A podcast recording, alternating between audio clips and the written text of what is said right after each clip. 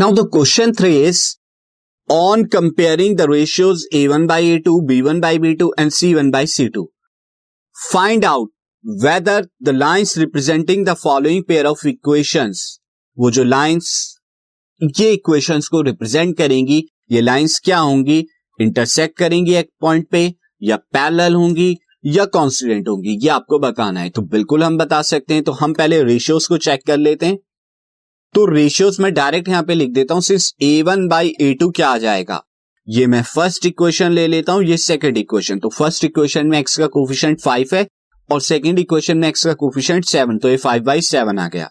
Similarly B one by B two की अगर बात करें तो ये कितना आएगा? माइनस फोर बाई सिक्स आएगा। वाई के कोफिशियंट फ़र्स्ट और सेकेंड इक्वेशन में। अब आप अगर देखें, ये कितना आ रहा है? सब्ट्रैक्शन डिवाइड होने के बाद माइनस के टू बाई थ्री आ रहा है।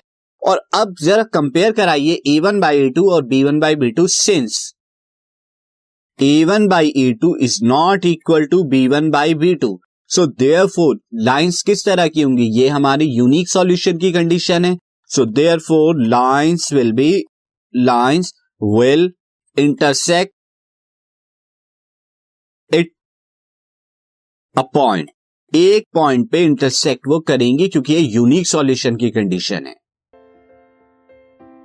This podcast is brought you by Hubhopper Shiksha Abhiyan अगर आपको ये पॉडकास्ट पसंद आया तो प्लीज़ लाइक शेयर और सब्सक्राइब करें और वीडियो क्लासेस के लिए शिक्षा अभियान के यूट्यूब चैनल पर जाएँ।